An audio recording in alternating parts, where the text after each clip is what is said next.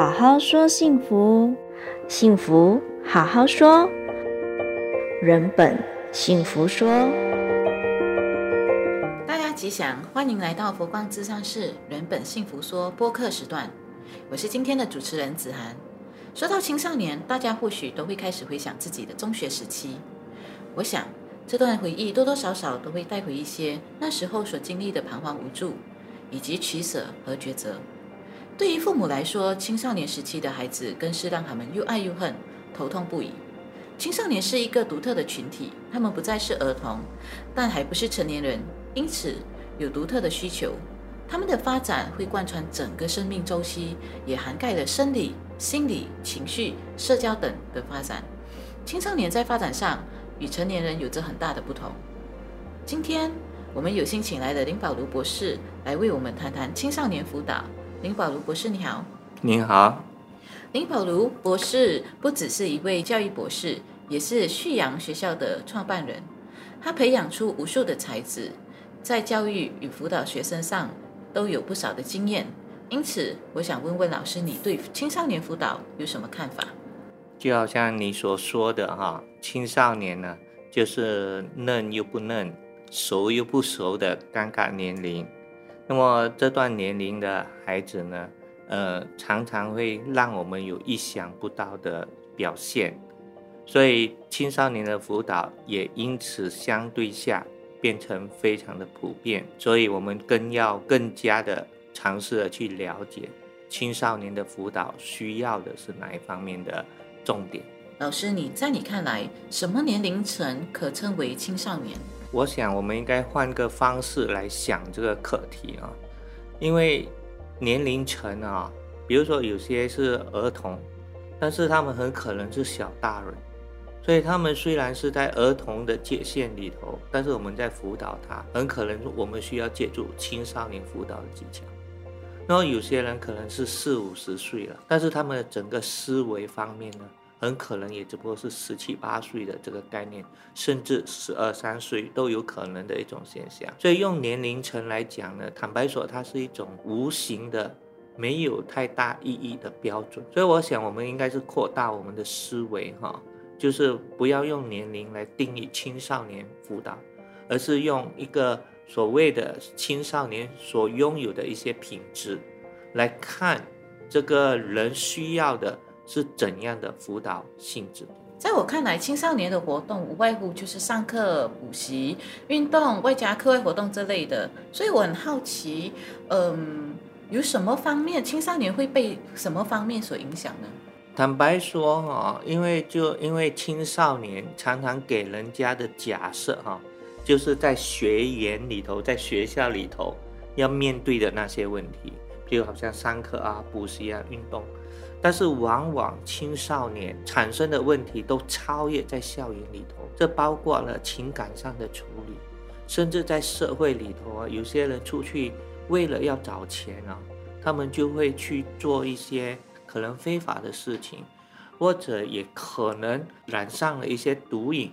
尤其最近呢，最大的课题就是刷手机嘛，哈，网络上的一些问题都带来了很多的困扰。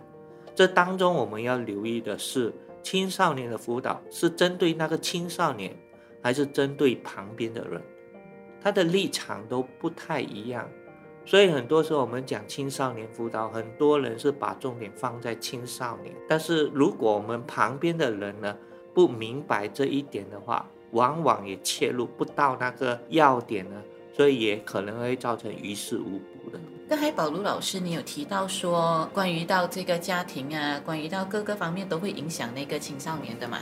那这样子的话，呃，在你看来，什么原因？其实是什么原因会导致他们会有这样的行为呢？很多人都说，这个所谓的成长的过程有一定的这个架构，但是我想啊，成长的过程的的确确有一定的这个架构出现，但是那个架构。不是固定式的，不是说你在十岁就会怎样，你在十五岁就会怎样，或者你二十岁就会怎样，它不是这样的一个现象。为什么会这样影响呢？我想跟原生家庭的这个起的关系是很密切的哈。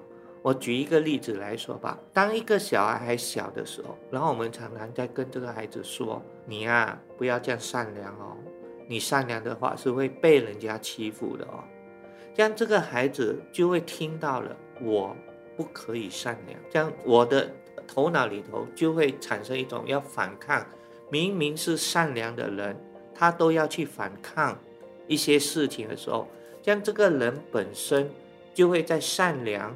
和不善良的这边产生了一个矛盾现象，所以当他的成长的时候呢，他甚至会非常讨厌自己，因为啊，他的本性可能是非常善良的，但是已经被灌输了或者被扭曲了他的原本的思想，所以这个时候青少年因为接触社会的又不多，他们所接触的就是同族群的人或者是父母那一个呃关系有没有？所以他们的资讯往往都是会。断层的这样的一个现象，所以如果我们往这个角度去看的话呢，所有的青少年应该是先以被尊重为课题去辅导他们，以他们的呃目前他们的现状的那个社会比较安来探索他们的课题。呃，宝路老师，你提到说被尊重这一个课题哈，对，啊，所以我觉得这个是一个蛮新奇的一个看点。所以你可以多一说一说关于这个部分吗？呃，我举一个例子来说吧，哈，呃，偷窥，有些青少年他会偷窥，那么他为什么需要偷窥？很可能他在成长的过程，如果他很大胆的去看一些东西，比如说他在看着电视的画面，突然间有接吻的画面出来的时候。然后就家长就马上跟他按掉，孩子会产生一种莫名其妙的好奇感。然后一旦他去看了一些东西，他很可能就会中骂，就会有很多很多负面的讯息一直传进来。那么在这样的情况底下，当他偷窥的时候，产生了那种兴奋感的时候，这时候偷窥将会已经变成他带来兴奋的一个要素。你反而你给他直接看，他没有兴趣，他就变成了偷窥的现象。这样表面上这个孩子是做错事了，但实际上他这个错啊是有根源来的，所以他的错也应该是被尊重的。当然我没有说尊重他叫做认同他，这是两个不同课题。只有在这样的情况底下，这个人被尊重哦，我们才有机会把他引到。比较正的路上去走，因为他被尊重之后，他也比较容易的拓开他的心理哈的障碍，跟我们坦诚的相对这样的一个方式。刚才老师有提到说根源嘛，那其实，在呃青少年成长的过程中，他们到底需要些什么？是尊重，是为主。其实哈，我不管是对青少年讲也好，或者跟父母亲讲也好。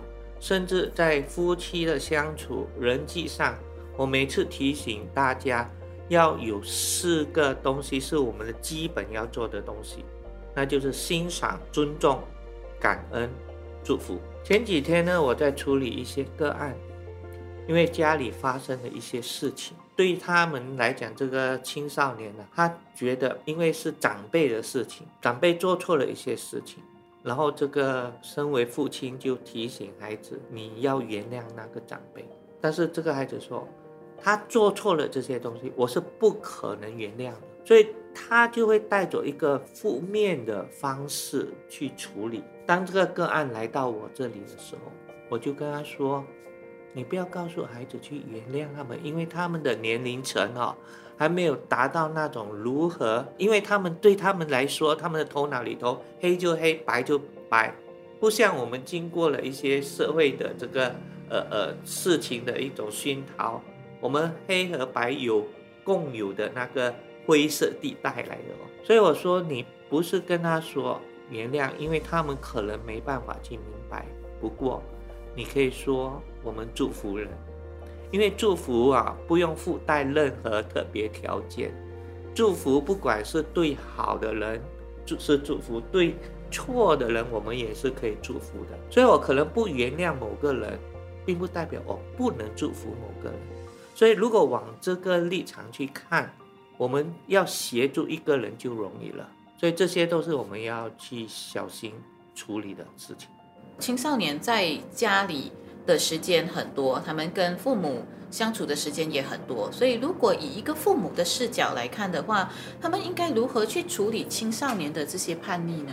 呃，我想、哦，这个往往也是带给人家误会的地方。我们一直认为青少年跟家里人的相处时间很多。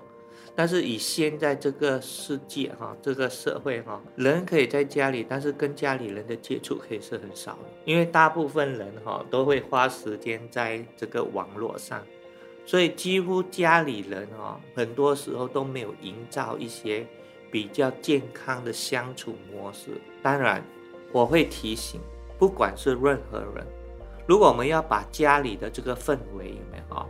处理好，所谓把家里的氛围处理好，就是任何人回到这个家里，不管是父母亲，或者是青少年，或者是弟弟妹妹们，都会觉得这个家是值得我们回去的地方。任何时候，您在外面发生什么事情，家就是你的最安全的靠港。所以我常常提醒人哈，一个人的一生当中，我们一定要留意，如果我们是老师、学校。如果我们是父母，家都是孩子安全靠港的地方，所以不管你怎么的去叛逆也好，还是什么，我们不要把这个家哈变成一个地狱的这个地方，所以不应该有那种惩罚还是什么，也不是在家里讲对讲错的这样，所以这也是我常常强调的家和万事兴，家是讲和的地方，不是讲对错的地方。不是讲输赢的地方，所以青少年遇到问题记得回来，而要达到这一点呢，我永远提醒“舒服”两个字。你只要让这个地方给人的感觉是舒服的，孩子们、青少年们，你遇到了什么问题，你都可以在这个舒服的地方被辅导、被拯救、被引导。所以这些呢，都是我觉得在青少年的辅导啊。我们要留意的一些项目，也就是说，我希望借助这样的一个机会呢，跟大家传达的一个讯息，就是虽然我们是在讲辅导，但是我们不希望可以用到辅导来解决问题，而是希望我们把这个条件建构好了，就算我们没有辅导，孩子也能够自然的去看清楚问题的症结在哪里。这个是我的呃希望，可以通过教育。与辅导的这个呃立场哦，来处理这些问题。嗯，林老师，刚才你在你刚才你在那个回答上面哦，你有提到说舒服，营造一个舒服的环境，你能不能够在这个舒服营造舒服的环境上，再给我们更多的一些提示呢？我常常提醒人，当你要给人家舒服的话，就是先感同身受，这就是我们平时在辅导上讲的同理。所以你先要意识到对方他心里想的是什么。我们要记得哈，在同理方面，我们是同理，不是赞同。所以不要急着一时去纠正对方，告诉对方要怎么做怎么做。因为当我们一这样讲，我们的切入点哦，就是对方的错。我举一个例子来说吧，孩子，你能不能勤劳一点点？勤劳对你啊会有好的未来。听起来这句话是没问题，对不对？但是切入点在哪里？你是懒惰的，所以这些话听起来进入我们的耳朵哈，其实是不高兴的。所以这样我们这样讲的时候，我们是看着他的优点，我们才能够讲出那段话。就好像你看着一个孩子勤劳，你会不会讲你要勤劳点？你不会，你会说什么呢？你会讲我太喜欢你的勤劳了，你的勤劳让我有一种感触，我觉得非常骄傲。我觉得您的勤劳也提醒了我做事情要怎么做，所以切入点永远把我们的视角哦放在好的地方去看。所以我也常常提醒大家，你看到一样不好的东西，其实不是那个东西不好，而是我们的眼睛不好。就好像你戴了一个黑色的眼镜，你看过去都是黑色的。但是不是它是黑色的，而是我们被黑色的那个视角啊混淆了。所以要怎样达到这个舒服呢？我就是会提醒我们时刻应该要保持的就是如何去体恤别人。所谓体恤别人啊，就是把人给想好，把人啊真正的一个东西去看出他的优点。这也是我常常提醒大家的，在教育哈。不要急着看孩子的错，因为你看出孩子的错呢，你是把你的重点哈放在那个错的地方去做东西，就好像你是把你的水哈浇在那个恶的种子那边。那如果我们把视角放在善的地方去看，放在善良的这个好的种子去看，我们就相当把我们的水啊浇在那个善良的种子，所以善良的种子才会。蓬勃成长。当善良的东西多了，恶的东西自然就少了。所以，当我们看到孩子有这些问题的时候，不要急于讲道理，因为那些道理啊，都让青少年非常的不舒服。就记得往他们好。如果我们真的讲不出怎么办？不要讲，好过我们讲，因为那把声音一出来，听起来非常不舒服。这样我们就用大把的爱去砸我们的青少年，我就不信，如果我们用真爱砸不动我们的孩子。但是真爱不是唠叨，真爱不是约束，真爱不是控制。好，谢谢保罗老师今天的分享。通过和保罗老师的对谈，我们了解到青少年辅导不应该被年龄所框架，而是应该根据需求来运用辅导技巧。很多时候，青少年出问题都跟原生家庭有关系，因为孩子接触的社会不多，资讯出现断层，所以很多时候他们的行为都是与原生家庭互动后的成果。人人都需要被尊重，青少年也是。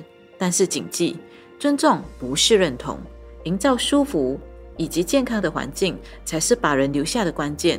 最后，再以老师所强调的欣赏、尊重。